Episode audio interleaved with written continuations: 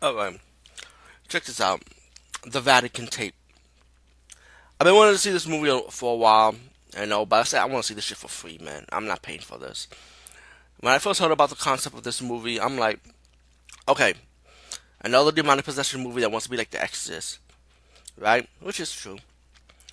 But they're gonna add a little twist to it by adding like this Vatican priest works for the Vatican City. They have this collection of Vatican tapes, you know. Pretty much that's what the Vatican tapes is. And they had a mission as they do they research on evil, they keep them archive archive archivals archive, archive pretty much, yeah. And Djimon Hounsou runs this organization with the Vatican with the Vatican's priest. But let me say, Djimon Hounsou does not have a big role in this movie. He's just mostly there talking. We should see him from beginning and end, so on. So it's really not a big part the guy has. But Michael Pena, I think that's his name, the priest. You might remember him from the movie Ant Man. He was the Spanish guy from Ant Man. Yeah, that guy. He plays the priest. And this is before the Ant Man movie. So uh, you got like probably two recognizable faces in this movie.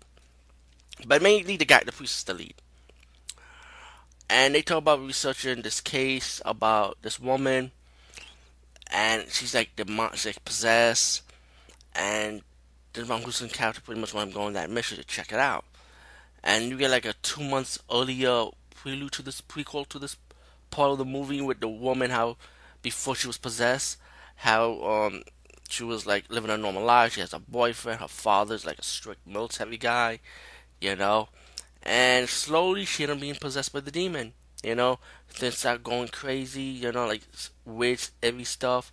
Um, later on, she started meeting the priest in the hospital, and her and her daddy. I mean, him, him, the priest and the daddy became good friends because they both have like a military background history.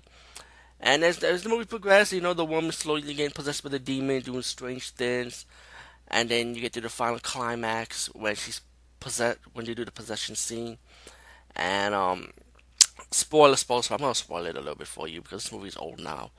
Um, the possession scene, I mean, it was alright. You know, it, it wasn't nothing new. I think the only thing that was like new to me is with the eyes, with how the eyes change. That's just kind of fucking freaky, though, man. The eyes change, you know. Like remember those kaleidoscope, periscope, telescope like? Her eyes look like that, you know, which ended up being possessed. The possession scenes was pretty good. I mean, I actually liked it, but it wasn't like original nothing.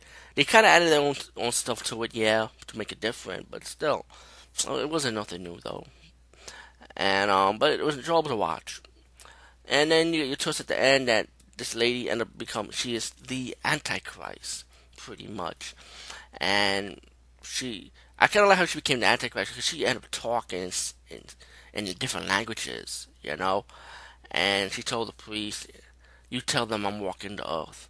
And of course, if you read the Bible, the Antichrist is pretty much the false idol. People think she's the healer, like she's this good person. As the priest woke up three months after the incident, the Djimon Hounsou, the leader of this Vatican organization, to show what's going on lately with this woman.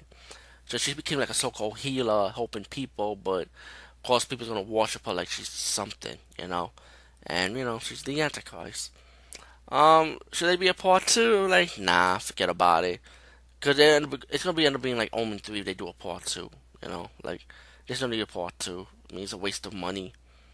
You know, and same thing will happen to Last Exorcism part two. A waste of money. Anyway, peace, guys. See you later. And yeah, check out um the Vatican tapes if you if you want to if you have a chance. Most likely it should be on cable by now. Anyway, peace, guys. See you later.